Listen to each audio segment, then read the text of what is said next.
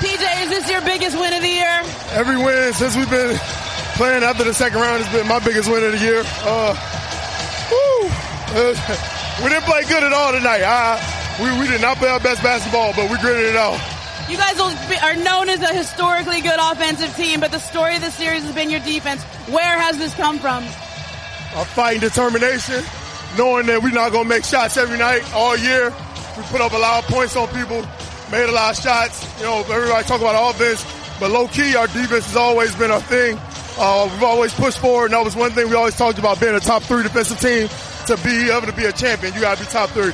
Chris Paul delivered for you guys again in this second half. Is there concern now though about his hamstring? You saw him sitting on the bench, couldn't finish the game. Yeah, he'll be all right, man. I know Chris. Chris is a warrior. He'll fight through it. He'll he'll make it happen.